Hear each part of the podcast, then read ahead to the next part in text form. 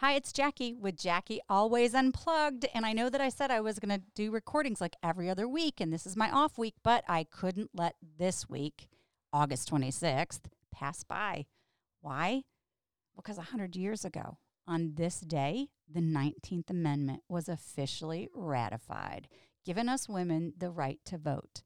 And so in this podcast, I want to talk about the role of men in that on that day when it was ratified and also how do we have how do we go about making more male allies today for women in the workplace in the church in the home yeah that's what this episode is about Welcome to the Jackie Always Unplugged podcast, where we're having off the record conversations. I'm Reverend Dr. Jackie Roese, founder and president of the Marcella Project. As a pastor, preacher, and thought leader, I've walked with women of faith for decades and had thousands of conversations about what women encounter solely because they are women. At work, family, their faith, with relationships, sex, the church, their bodies, and Jesus. On this podcast, we're going to be asking hard questions, dealing with real issues, and revisiting scripture with a new lens. These conversations are going to put words to your female experience. They're going to ennoble you as Jesus intended and encourage you to bring your full self to the table. It's here we're going to reshape our view.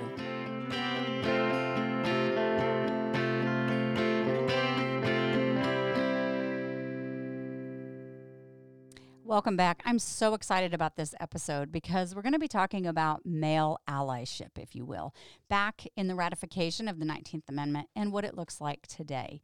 Because as I mentioned, today is the 100th anniversary of that historic day when the 19th Amendment was officially ratified, giving us women the right to vote. Back then, a hundred years ago, the fate of the nation of women in America laid in the hands of a 24 year old young man. And you may not know that. I never learned this in history.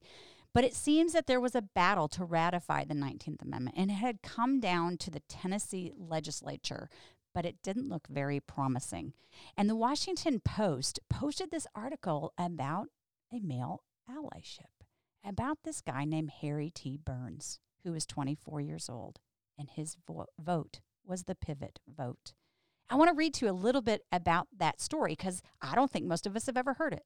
Here's how it goes The all male Tennessee legislature was about to decide whether to ratify the 19th Amendment to the U.S. Constitution, a change that would grant women the right to vote. And a movement the suffragists in the State House Gallery on August 18th, 1920, had been working toward for weeks. Many of the men below them wore roses on their lapels, declaring the choice they'd planned to make. A yellow rose, many promised to ratify. A red rose represented a death knell for equality. Of the 96 lawmakers who gathered, half were wearing red or opposed suffrage. The state senate had already approved the amendment, but in a tie, uh, but a, a tie in the House meant defeat. They could only win if an opponent changed his mind. Alas, comes the man, Harry T. Burns, 24 the youngest state lawmaker, supported a red rose until his mentor, I don't even know how to say his first name. I think it's Herschel. I can't remember exactly. Herschel M. Chandler, I think it is, Candler, maybe, stood, I don't know, some old man 100 years ago, stood and gave a blistery speech. And Candler denounced the suffrage as these low class and childish women just trying to put something over on the good women of Tennessee. And although Harry you really admired this man, he knew something was different than what he was talking about because his mother was one of those suffragists. And that morning, before he left home to vote, Harry's mother slipped a note in his suit jacket. And on it, she wrote, Hurry and vote for the suffrage and go, don't keep them in doubt. This scathing speech and Harry's mom's note turned Harry's red rose to yellow. And when I read that story in the Washington Post, I was so excited about because I think it's a story that exemplifies what God intended, actually what God set in motion in Genesis 1 and 2. It's like it's like a, a modern day picture, well, a 100-year-old picture uh, of what Carolyn Custis James calls the blessed alliance. Um, in her book Half the Church, she gives this vision. I think it's God's vision for men and women, and this is what she said. God designed the world to stand on two load bearing walls. The first load bearing wall is God's relationship with his image bearers. Well, if this vital relationship were cut off from our life supply, we're homeless, stranded souls in the universe, left to question who we are and why we're even here. The second load bearing wall is called the blessed alliance between male and female. According to Genesis, male and female relationships aren't simply necessary to perpetu- perpetuate the human race and make life pleasurable and interesting. Male and female relationships are strategic. God laid out his game plan in Genesis, and the team he assembled to do the job was male and female, men and women working together, actually predicated men working with men and women working with women. It would be one thing if God confined this male female team to the home and the family and then mapped out the remaining territory into separate spheres for men and for women, but he didn't do that. Their mission together is to rule, subdue the whole earth on God's behalf, men and women together. Our relationships with God and with each other are the load bearing walls of God's original design. Amen, Carolyn. Amen. Unfortunately, one of the results of the fall was a rupture between male and female. Patriarchy prevailed as the primary social system that supported men as leaders and women as subordinates. And Carolyn reminds us, you know, patriarchy may be the background and even the context of the Bible, but it is not the message of the Bible. And Carolyn correctly challenges us when she says, when men are called to full fledged kingdom living, but the other half of the church is asked to sit on the sidelines, there is no blessed alliance. The bride of Christ limps, and we misrepresent God's oneness. In other words, we are less when women aren't at the table, all tables, including and especially top leadership tables. That, I believe, is God's vision for male and female. And I share this vision with women all over the country. And I think it's a very inviting vision. And I think most women that hear it do too. And they, they respond in an excitement. And then it's also quickly followed by a sense of, well, doubt, maybe even hopelessness. I hear women say things like, Yeah, that's a beautiful vision. I'm just not sure I've ever seen it in real life. And that's when I remind them yes, you have. Yes, you have. We have stories in Scripture where God broke into this fallen system and gave us glimpses of what He intended in the beginning. If you look with a Blessed Alliance lens, you'll see it. It shows up in stories like Deborah and Barak and Ruth and Boaz and Mary and Joseph and Jesus and his disciples, his female disciples. We see it in the early church. We have historical records of women and men serving as co laborers for Jesus. There are indeed times in Scripture and in history, right? A hundred years ago, Harry T. Burns, he turned his rose from red to yellow. It happens. We see glimpses of it. And I wanted to talk to an expert in this field of developing male allyship, he calls it. How do we continue to go about helping more and more men come alongside women so that we can have full equality, full inclusion, women and men at all the tables, even the top leadership tables? And to do that, I wanted to talk with Dr. Rob Dixon. I had the opportunity of serving with him recently, and he's an amazing advocate for women. He was he is a campus minister with uh, International InterVarsity Christian Fellowship USA, and he spent the last 24 years helping college students get to know Jesus. In 2008, he received his doctorate from Fuller Theological Seminary, and the topic: flourishing mixed gender ministry partnerships. He's an adjunct faculty at Fresno Pacific University and Fuller Theological Seminary, and currently he's working on his book, Together in Mission. That's coming out in 2021. And I wanted us to talk to him about his current article where he, he talks about this pathway to help more and more men become allies of women. So I hope you will enjoy this conversation with Rob.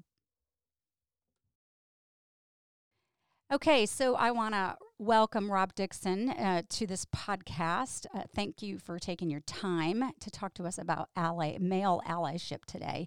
As you know, um, I have already been talking to our listeners about Harry T. Burns, who whose vote ratified the 19th Amendment, and it's not lost on me how we women need men in our corner.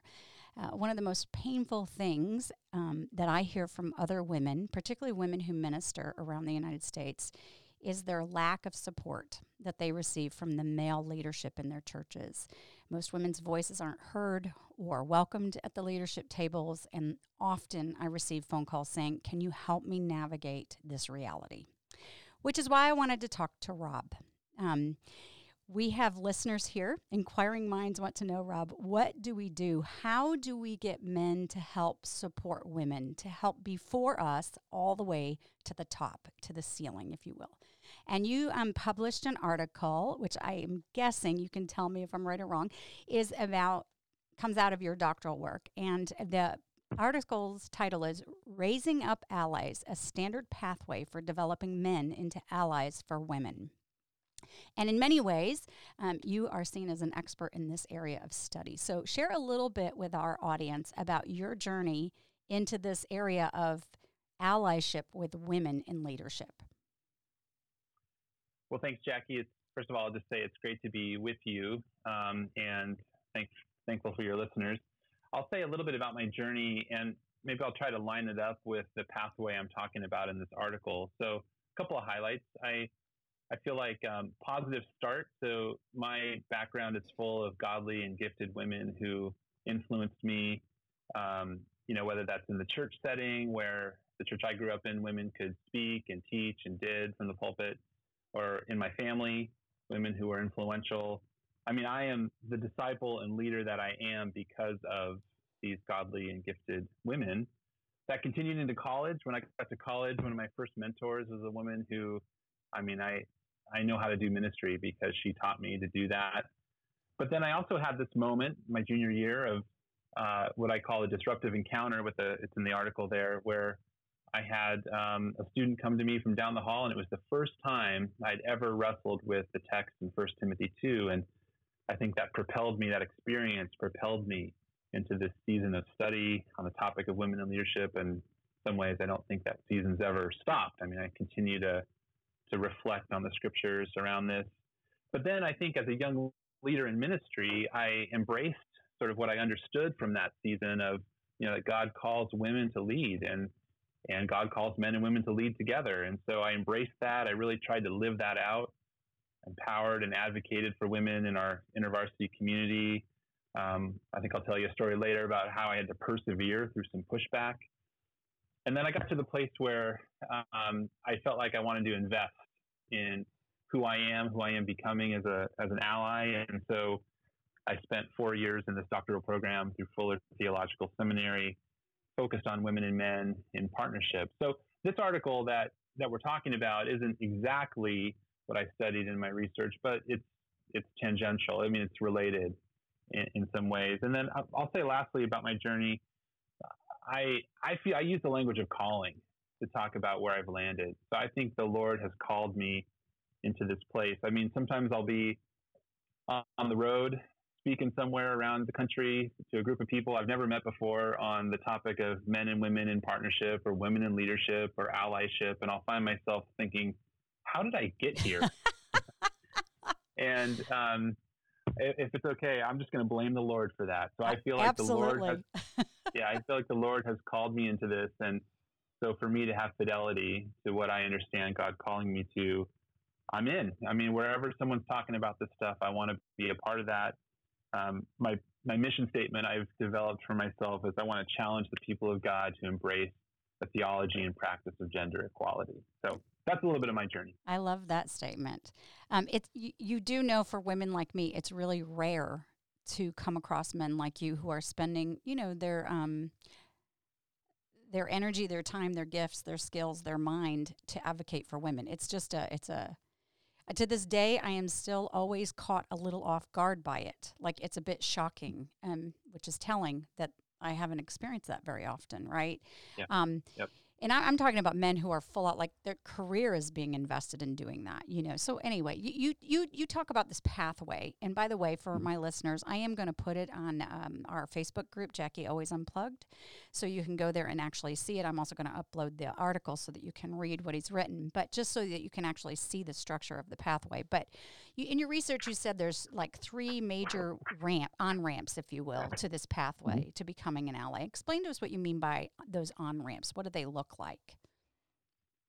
Yeah, well, first I'll say, I mean, I like the word ally. I mean, the initial draft of this paper actually used the word advocate, but I, after some reflection and contemplation, I ended up with ally because I think it's a broader term. I think you are an ally when you're standing in solidarity with someone. You're an ally when you're, you know, pastoring someone, caring for someone, uh, encouraging them. You're an ally when you're empowering someone. And yes, you're an ally when you're advocating.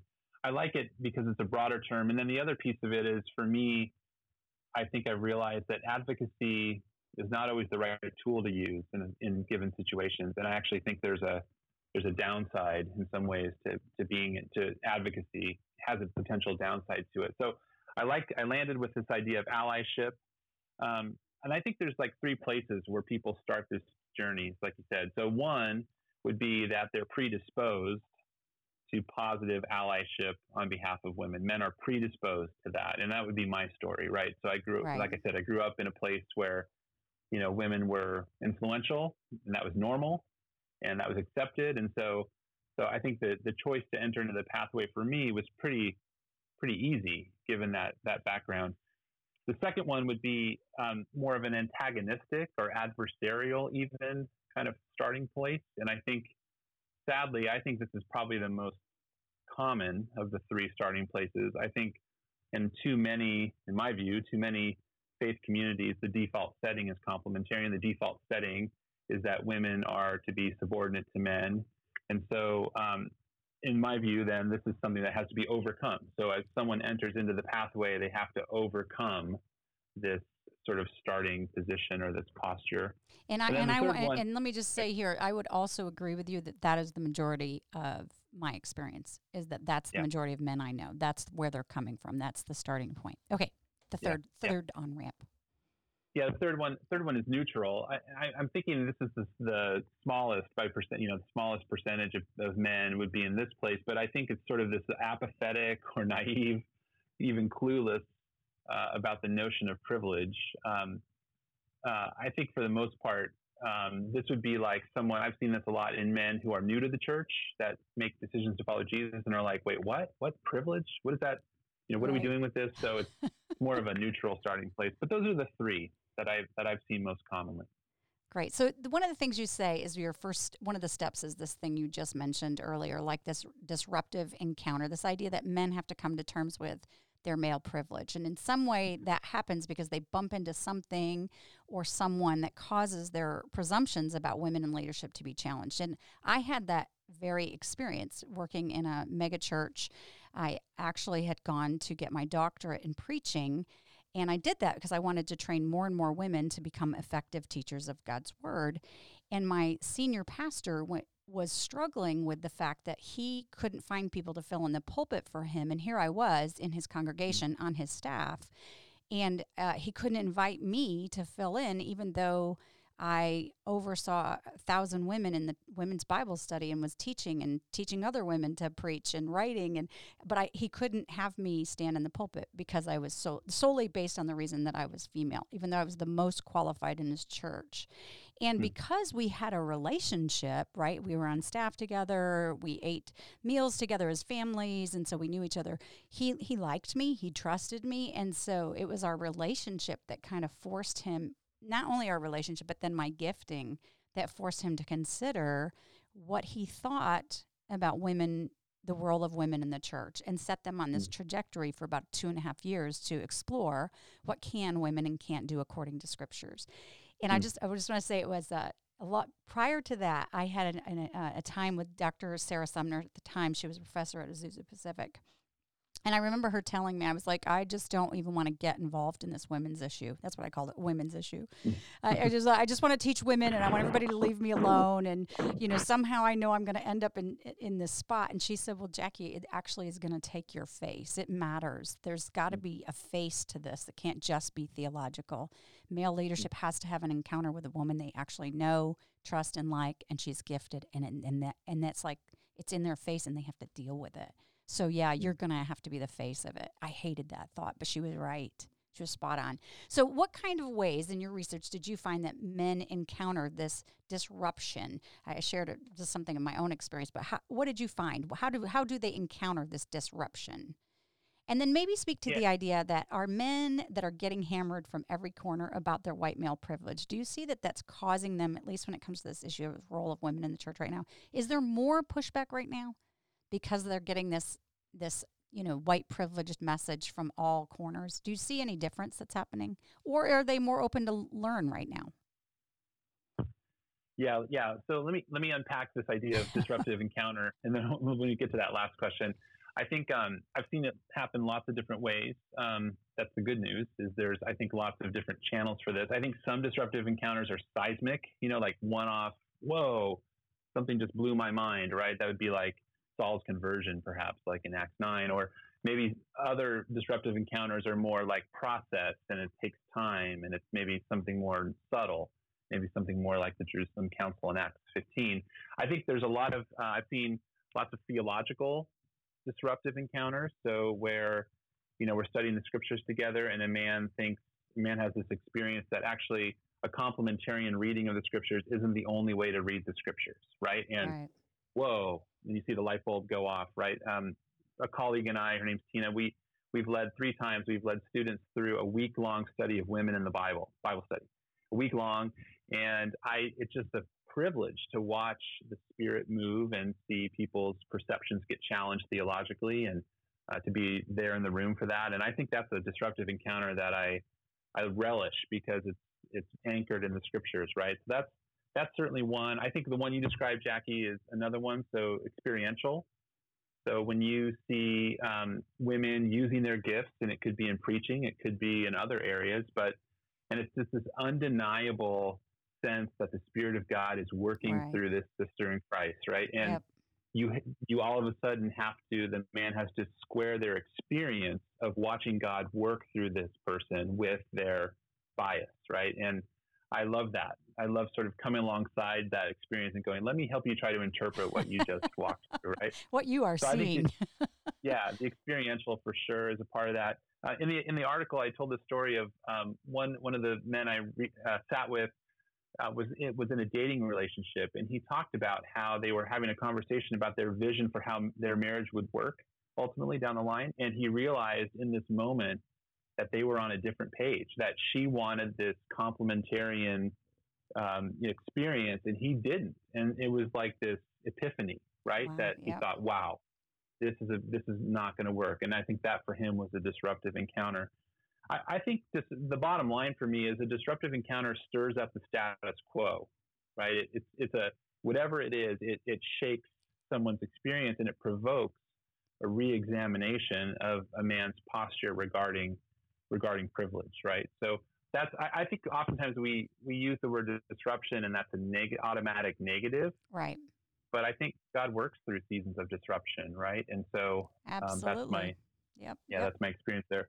I mean, to your question about pushback that men are getting for their privilege, um, I mean, I'll say a couple things about that. The first one is whatever pushback men are getting regarding their privilege, I think, pales in comparison to literally centuries of women being relegated to the margins of the church. Right. So, yes. so I, I, guess to be honest, I think as men, um, we should just be sitting and listening and receiving that pushback and asking, reflecting on where it's coming from and then why it's coming, right? So, my encouragement to men would be to sit and listen, I think, in this season and not automatically sort of recoil. Um, because I think my fear is that men will disengage. Right. Um, right. In light of pushback, right? And we'll move away from the church, we'll move away from Jesus. Um, to be honest, Jackie, one of the things that motivates me to write this piece this article is that I want to give men a positive, proactive, generative vision for their role in the conversation around gender equality and privilege, right? So I want to give men something to to identify, an identity to to take on, and so I think allyship is one way I think we can do that. Absolutely, and I want to say to the women who are listening, you know, um, I, I, like how you said. Uh, when we encounter disruption, that does not have to be negative. So many times I've had to say to women, just stay in the room. Just let your physical yep. presence stay in the room. They, they want to go home because they just feel like they're mm-hmm. constantly ignored. I'm like, if you're not, if you don't keep showing up, There's no face for men to have to reckon with. You've got to be present. And yes, it might not be pretty, and you might die without ever seeing um, the fruit of that. But I trust the Spirit's moving, and there is disruption just by your very presence being there. Just by the very presence of opening the scripture. I, I was with a friend one time, very close friend, and he's complementarian and we got talking and he said well you know in the garden in genesis there are roles and i said there are? And he goes absolutely. And so i said okay well let's open up the bible and see. And i said now i'm just going to read to you genesis 1 and 2 and if you could tell me where the roles are and oops sorry i don't know if that's you or me doesn't matter. Um, point being he there there wasn't any and he got very flustered. He's like well they're there. And i'm like well okay well let's read them you know show me where you know and he couldn't and really what was happening is he was just telling me what he had always heard the interpretation he had heard and when i opened up the bible it wasn't there um, and and it was a very uncomfortable moment you know but mm. i, I want to say to women be okay with those uncomfortable disruptions it's it can be necessary um, yeah. And don't be disappointed by it. And don't just know that there's things at work, even if you don't see it. Those things really matter.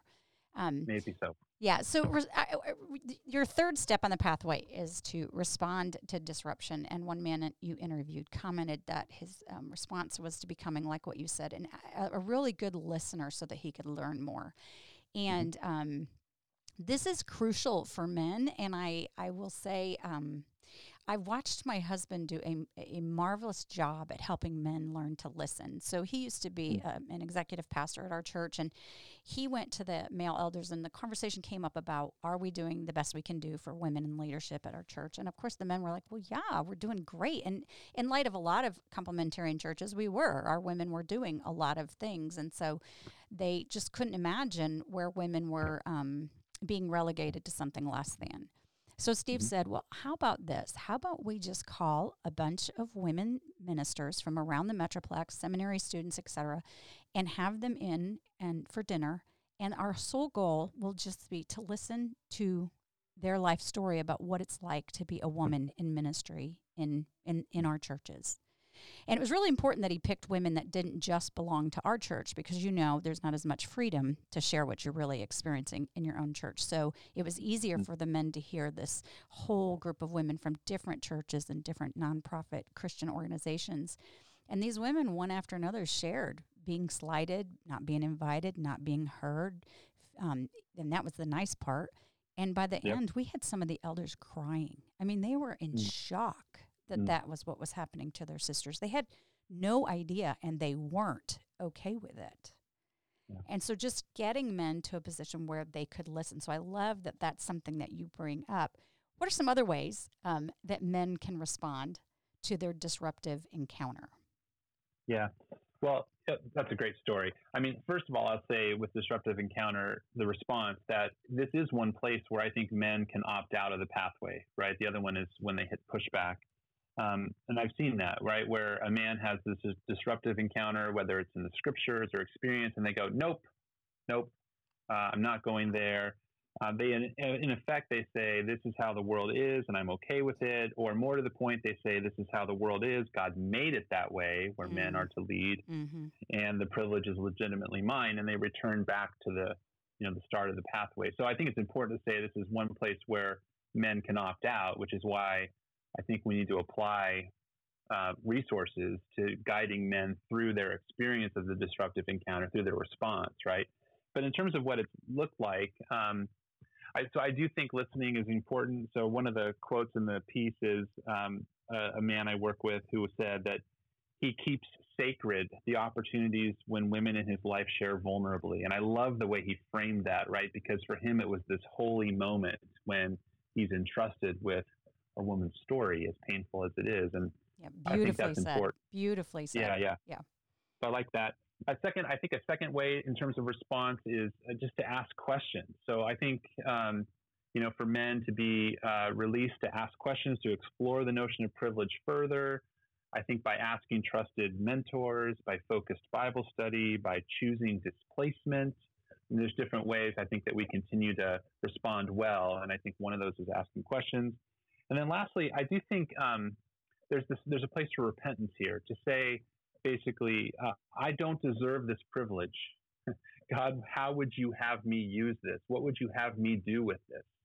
And maybe more to the point, how can I leverage this privilege privilege that culture gives me to bless and empower my sisters in Christ, right? Mm. I think mm. my own experience, I, there was a season of about two or three years where I was really wrestling with this idea of male privilege. Like, what, you know, what does it mean that I have this? And what would God have me do with this? You know, in the same way that Jesus is Lord over my time and my calling and my material possessions, it seems like Jesus should be Lord over my privilege as well. So, yes. what would you have me do with this, Jesus? And so, I blogged uh, twice a week for about three years, maybe, on this idea of male male privilege, and it really helped me to wrestle with that. Right. So, I think for men to be invited into some sort of process, it doesn't have to be two or three years, but to wrestle with this reality, and I think that's a healthy response. Right. That's the response that keeps them on the pathway yeah, and you also mentioned that they need help along the way, right? If they're going to stay on the pathway, they need help along yeah. the way, tools. And one of them that you mentioned just a second ago is this idea of mentors.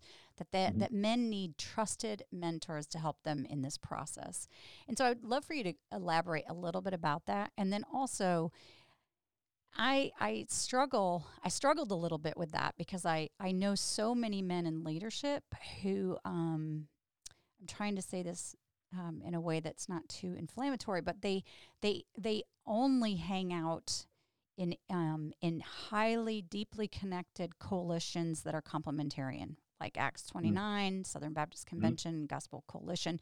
And so they get invited to these leadership conferences and books that they read and all that. And it's very, very tightly male. And so the only male mentors I can see them being exposed to are other males who are high complementarian and are not going to help them on this journey. So how does and I, I, have some specific men in mind. That's why I'm asking the question. Like, how do they even find yeah. a mentor to help them think this through? Because that's dangerous um, landmines to be navigating if you're involved in some of those coalitions. Yeah, yeah, for sure.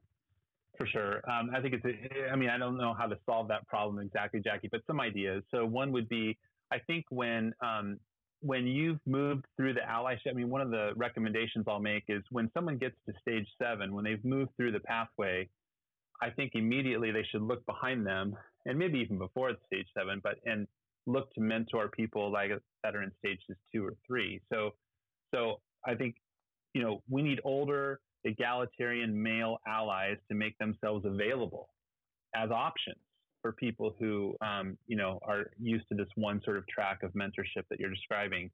Um, there's no reason we can't be intentional about that, right? Mm, so mm. I think, um, I mean, I I try to do that in my context. So if you are a man who comes on staff with InterVarsity in my neck of the woods, you're going to hear me invite you into some. Some, and it could look different ways, but some degree of mentoring or influence around this topic, right? It's just it comes with the territory, right? So I think we can we can up our game in terms of our intentionality around making mentors options for people. So that's one thing. And I do think uh, a second thing would be that we need to diversify our mentoring um, portfolios, right? I think we have this paradigm that says that there's sort of one mentor and that's it. That's what it looks like to be mentored. But I think the reality is we can have a diverse collection of voices in our lives, and that's really healthy. Very healthy. I mean, even I would yes. say yeah, I'd even say that um, if you have mentors that only say things you agree with, you're doing it wrong. I mean, I think you need mentors that say things that challenge you, that cause you to really reflect on things that with you know that you wrestle with. It's good to be challenged. It's good to see things from a different perspective. So I guess if I had one of those men you're thinking about in your mind, I'd ask them about the diversity of voices that they're choosing to listen to, right? Yeah, the yeah.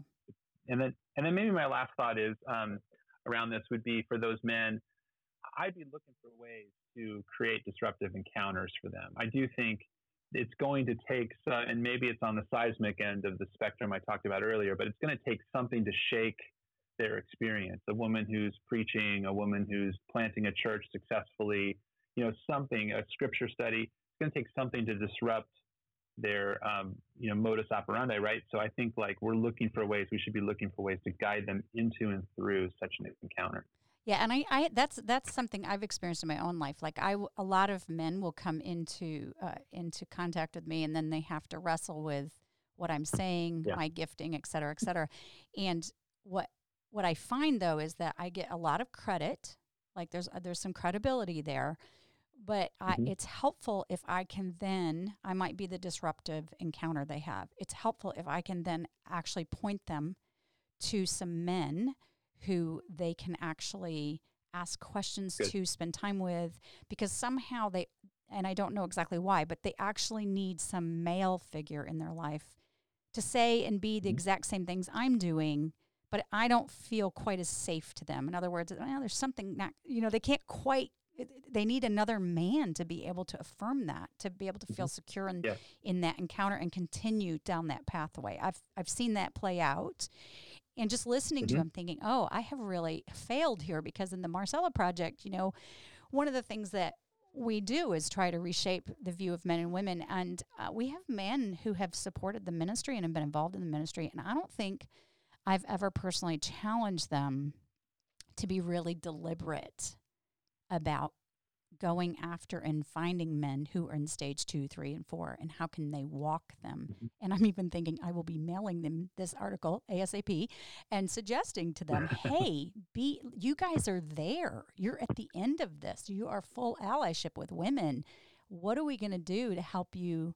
understand this pathway and how can you be specific so geez that was really helpful for me to even realize i here i am i'm in that work and i didn't realize that yeah. i need to tell men do that you know so, yeah. all right. Yeah, I mean, Jackie, I, I, so just ahead. to say, I, I think like it would be great if the Lord came and like put in the skylight, skywriting, like this is how I want the church to be, men and women on equal footing. I mean, that would be awesome if something crazy like that happened, right? But I, I think we're going to make change in the church one person at a time yes. in a lot of ways. And so I think, I think what you're saying is right. So to say, listen, who can I influence? Who's in my networks that I can influence? Um, is a great question for men who have gotten through this process to be asking themselves, right? And then, and then I think sometimes our structures in our churches maybe need to flex to give them permission to exercise that leadership, right? I think, do we celebrate mentoring in our churches? I don't know if, I don't know. Maybe some, some do, some don't, but I think how can we empower men who have worked their way through this pathway to go back and find their brothers, right? Oh man, that's a great. I'm hoping I might be commissioning you now, Rob, to take that on and figure out how we can put that in our churches. and I think that's a brilliant. That's that that right there needs to continue to be, uh, you know, worked out here because that's that's important. I think that's huge. Okay, in your model, step four yeah. is initial attempts at mm-hmm. allyship, and some um, men listening sure would appreciate any ideas you may have or have discovered. Yeah. How do men begin to advocate? What does it look like for them to advocate for women? Um, yeah. Yeah.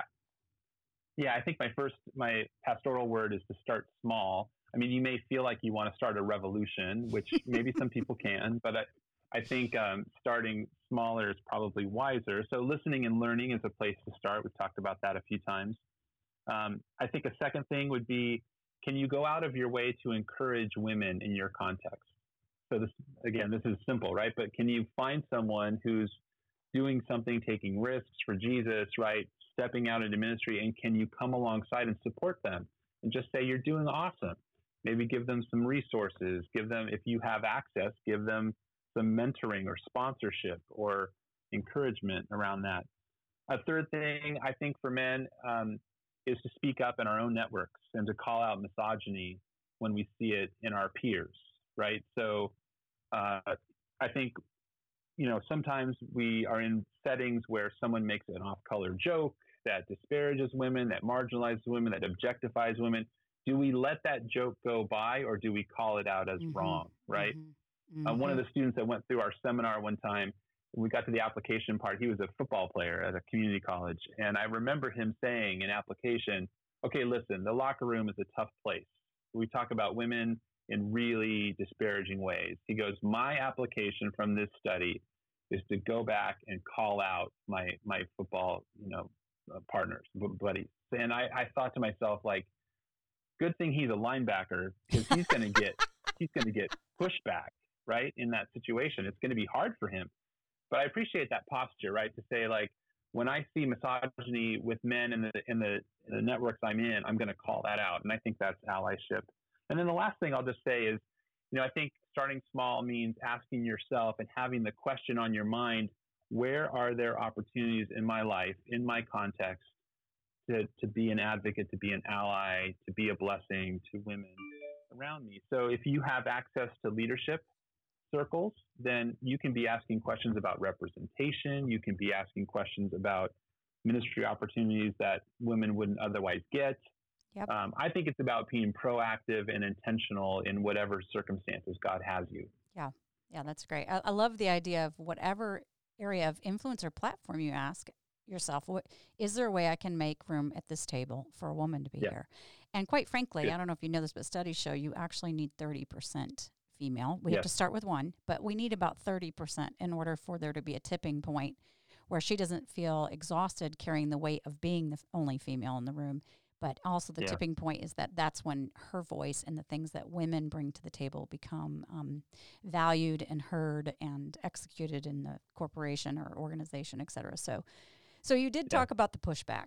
Yeah. Mm-hmm. And not all men can be a linebacker when it comes to the pushback. So how do and and and we got to admit here there's a pretty good chance that when you become allied with women, you are going to experience pushback. I would say that if you don't, well, I, I just don't, I can't imagine that you aren't going to on some level. So, how yeah. do men experience that? And do you think it surprises them? And, and maybe a follow, follow up question I have is Does this pushback cause men to ask, further questions like, oh my gosh, why such visceral, visceral, intense reaction to my calling out misogyny or to my inviting her to speak at the board meeting? Um, does it help? Does it cause men to question what is really going on here and, and become maybe even a, more aware of the explicit and implicit bias we have toward women? Yeah, uh, yes to all of the above, Jackie, for sure. So, um, I've seen plenty of men be surprised by the pushback they get. Um, it makes me think I need to be better about, as a mentor, about letting them know that they probably will face pushback, right? But I think I've seen men be surprised by that. I've also seen the experience of pushback really clarify. Um, you know, the, disruptive encounter is one thing, but I think when you get to the point of pushback, you really see the problem, right? Because it's right in front of you, and it's in some ways the problem is yours to deal with now in a way that it maybe wasn't before, right? So right. I, I agree. With, I agree with you. I think I think for men, you know, you're not an ally until you've experienced some degree of personal pushback where it's you that's on the line for your convictions, where it's you that's being called out in some way. Um, maybe I'll tell you a quick story. Uh, one of my staff, a few about a couple years ago, was a part, a part of a planning team in our town for an outreach, and he was uh, in this leadership community and they were trying to make decisions about who they got to the point where making decisions about who would speak at this outreach and uh, and they started brainstorming names and the whiteboard got filled with a bunch of men and he decided he would ask the question well what about women are there women that we could ask to speak at this thing and he was I mean, shut down is probably not strong enough, right? He mm-hmm. he was mm-hmm. all but kicked out of the room, right? To say, right. well, we don't do that. That's not appropriate. That's not okay. God doesn't do that. And so he, that was significant for him to be like sort of uh, personally on the line. And so he came back from that and we had a conversation. And he said, I said, what do you want to do? He goes, I want to come back to the table on that. I said, okay. So we brainstormed what that would look like. And he went back in and he asked a bunch of questions and he had names ready to go to put on the whiteboard of women in our town who could be speakers for this event. The story doesn't end great because in the end, he basically got denied that whole thing, right? So mm-hmm. that doesn't end well. But where it does end well is in this person's journey on the pathway. So what that did for him was it clarified his convictions, it solidified his convictions, it brought him face to face with the problem, and it's propelled him forward from you know step five to step six, where he's like, and I mean, he would be a mentor now to men who who are further back down the road. Um, so I, I, think for him as, a, as, a, as an ally in terms of his identity, that experience was crucial. And I think it's crucial for men to put themselves in that place.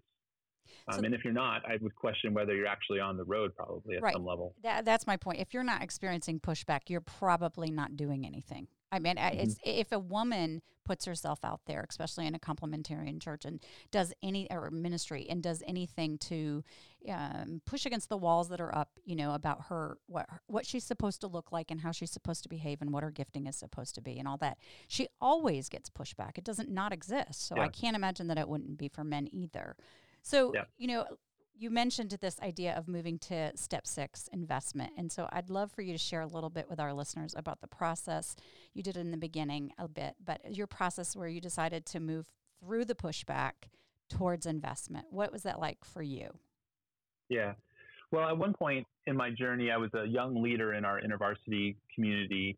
Um, and I, um, so there was a local church in town that had a really strong complementarian uh, pa- college pastor. He was an ardent complementarian. It was like on his agenda, you know. So it was like, let's talk about this basically weekly. And so we had students who were part of our intervarsity group, which was egalitarian, and this complementarian community. And so they were trying to make sense. Well, what do we do here?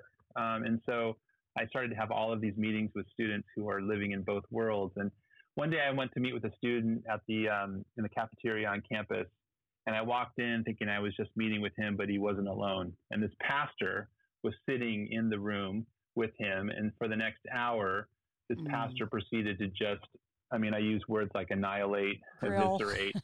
yeah, grill. Yeah. Um, I mean, I probably got called a false teacher, you know, 50 times in that mm. hour mm. because in his, his claim was because you are allowing women to preach the scriptures, you are a false teacher, and there are penalties for that. And he just read them to me out of First Timothy, and off we went. And um, I mean, it was extraordinarily painful for me, um, for sure.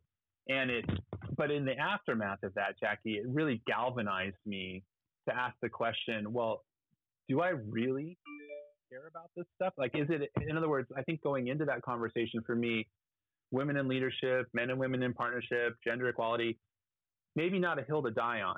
After right. that experience, after I quote unquote died on that hill, so to speak, I was all in, you know, and I think that experience really pushed me forward on this journey that I'm trying to describe in the paper. I, so it was formational, right? Um, and I think something changed in me on that day, and and it was this sort of fuller embrace of the, not just the value, but this identity as an ally. So kind of the same thing that happened to the guy that was, propo- you know, a proponent for bringing women into the speaking engagement in the city. Yeah, right. It, it you yeah. got you got filleted, and then you went, whoa, that didn't feel good, and then it made it. You became clear at how deep this yeah. re- issue really goes, um, and yep. then and then chose to stay in it and move to the investment stage. Yep. yep. You quote this guy um, saying this thing in your article. He says, My goal is to use whatever voice and influence I have to develop women leaders and help them find places to make th- the contribution that God intended them to make. And mm-hmm. when I read that, I um I could almost well up in tears and cry. And I'm not a big crier um. Because, again, I think it's so. I've been in this work for 25 years ish.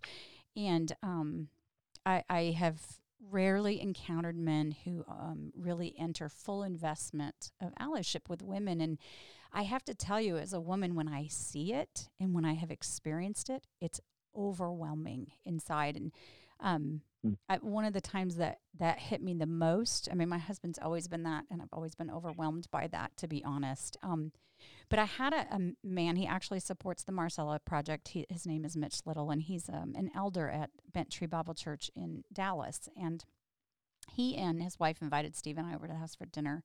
And he shared with me that he had read Lime Green, a book I wrote about my experience mm-hmm. as a woman in ministry. And how that was like a tipping point for him because he and the elders at this church had been trying to decide they already had women preaching but they wanted to decide was was it biblical for women to be elders? And they went through all the scholars whatever but then just reading a woman's story was very pivotal for him. And so anyway he shared with me that bent was getting ready to they had they had decided that they were going to invite women to the table all inclusive of women in all roles at the church and he even sent me, he said, This is the day we're going to roll it out. And he told me what Sunday it was. And then he sent me what he was going to say. And he's a beautiful writer. And I read it and it was beautiful. And I was just excited and I called all my female ministry leader friends and said, Hey, you need to be at Bent-Tree on this Sunday. And don't ask me why. I can't tell you, but trust me, you want to be there. And literally, we had a whole row taken up um, of us women and the men, our men allies in our camp. And, and, and Mitch stood up and he said this thing that I had already read. And he said it in his incarnational male body, in his male voice. Um, and I started to bawl. And, mm. and, I mean, snot running out of my nose, like that, you know, when you're embarrassed kind of bawl. And I thought, what on earth, you know? And I looked down, and all of my sisters in that row are crying too.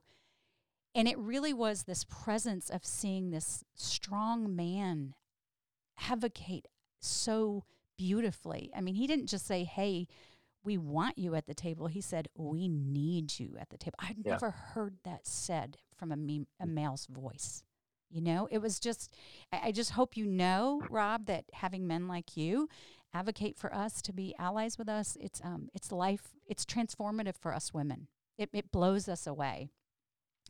So yeah, I share thanks, that. Jackie. I share that. So yay, thank you. Um, but let me ask you, how do you think our faith communities can focus more on helping make more men into allies for women. And I really do think there needs to be that idea you put out there of how do we get churches to do this type of men mentorship. That's a really great idea that needs to be, you know, worked out a little bit more. But what what would you say? How, what do our faith communities yeah. need to focus on? How do we even get started? Yeah, yeah good question. I, first of all, let me go back to that quote you mentioned earlier. I, I I'm dear friends with the the man that said that, and I want you to know he's been living that quote out for 30, probably 35 years of mm, ministry, vocational mm. ministry now. I mean, we are out there. So there are men like like him out there. Yeah. Um, just a couple of thoughts. I mean, and some of this we've already covered, but I I do think uh, we want to choose to make disruptive encounters of reality. So I think we want to choose into disruption. I, I realize that comes with there's a cost probably that that is felt by people when I say that. But I, I do think we want to encourage the men in our communities to see their privilege and to step onto the pathway. Uh, we should teach an egalitarian message and embody it in our structures and in our culture. And in that way, we should challenge people to really rethink, challenge men in particular, how to really think about their privilege, right? So I think preaching on a Sunday on, you know, women in leadership, should happen you know, every year in a church, a couple times a year, perhaps, mm-hmm, right? And mm-hmm. I think mm-hmm. in small groups and things like that. So I think we choose into disruption is probably one thought. A second is what we've talked about. So we need to be intentional about discipling men through this pathway. Um, and one way to do that is by pairing up younger men with mentor, older mentors, would be would be allies with like seasoned allies.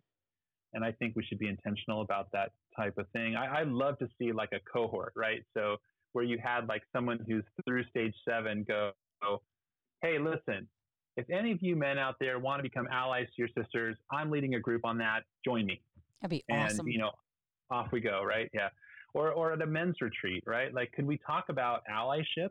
I think it would be great fodder for like a, a weekend away, that kind of thing.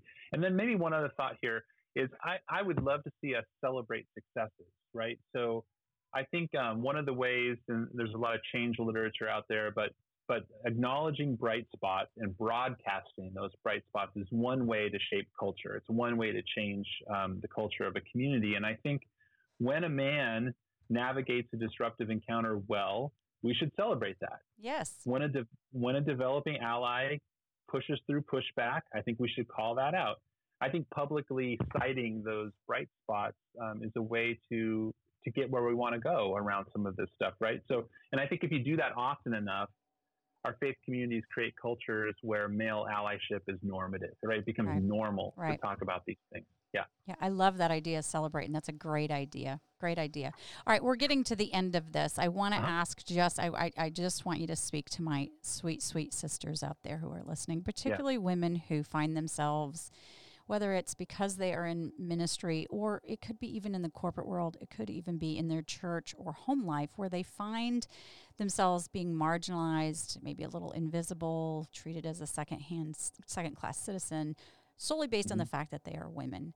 Um, could you just speak a word of encouragement to her? Because she's she's listening. By the way, she's she's part. She's a large part of this of the audience that follows Jackie Always Unplugged. So, what yeah. what word of encouragement can you give her today?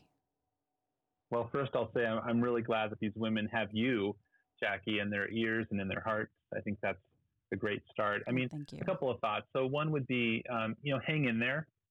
Um, hang in there. I think the gender lines that you're talking about, Jackie, are often invisible, but they're also painful. Mm-hmm. Um, and so I want women to know that there are guys like me out there standing in solidarity, cheering women on, uh, eager to care, eager to come alongside and support. Um, I guess I would say that, you know, we need you. And when I say we, I mean the church needs you, even if you don't hear that from the church. The kingdom of God needs you. Yes. Uh, you're not you know some trouble to be avoided. You are God's gift to a hurting world, is what I would say. So that's probably one thing: is hang in there. The second thing I'd say is um, just to encourage you to look around for allies. There, you know, it, it, may be hard to see them, and especially if you're in a complementarian church context or in a part of the country where that's more normative, um, it may be hard to see them. But I have met male allies in unusual places, mm-hmm, mm-hmm. right? And um, and they and are out there. They might be quieter because they're in yeah. such a complementary church, but they are there. Yeah, I think that's right. Yeah. So look for them. And then I guess the other thing I'd say to women is um, is if you're unable to see an ally in your network, maybe try to develop them, right? So whether that's you know someone in your networks or even someone that you're raising in your home as a son, I think give them this article, send them to me if you like. Uh, I just feel like how do we proactively raise up men and allies is the is the question I would put on it. So so hang in there. Uh, God loves you. God needs you to advance the kingdom and and look for allies. Two thoughts. And what you also said, Rob, which is where I'm going to close this out here, is you said, and yeah. you can point them to me. So if my listeners wanted to know where to find out more about you and your work and connect with you, how would they go about that? yeah, I always tell my staff workers that if they want me to read their email and respond to it quickly, they should say something about gender in the title and the subject line. And then and then they started to abuse that. So it would be like, help me with this complementarian student, and then the the, the email was an expense report question. So so a couple thoughts. Um, yeah, I'm online, um, togetherinmission.net. That's one word. Togetherinmission.net is my little home on the web um, I'm always looking for opportunities to engage discussions around gender and faith, and then people can reach out anytime. People can follow me on Twitter. I'm at R Dixon, D I S, R D I X O N, D I S. And then, um, I mean, I've got a book coming out. I'm working on it right now. It's coming out in 2021 on men and women in partnerships. So that's a, maybe a subtly different topic, related topic, but um, that's coming out in 2021 as well. So would love to connect. This is the kind of thing, like I said, this is what I'm called to talk about, and so eager to do so. Awesome. When your book comes out, be sure to tap me and I will make sure that our readers, it's up and loaded on our social media so everybody can find it. I want to thank Love you it. for giving us your time and your mind uh, to this particular special podcast that we're having on the 26th of August, which is the 100th year celebration of women gaining the right to vote. So, and I want to thank all of the listeners out there. Um, if this was worth your time, please go to iTunes or Apple's or any other platform you use and subscribe to Jackie Always Unplugged. And please, please pass this along to a friend who could benefit from Rob's research and his ideas in this pathway to making more men allies. We'll talk to you guys in another week. Hey, if you've enjoyed this conversation, then hop on over to themarcellaproject.com and sign up for our email or check out some of our other resources. You can also find me on the Marcella Project Facebook page or on every other platform of social media as Jackie Roese, R O E S E. Have a great day.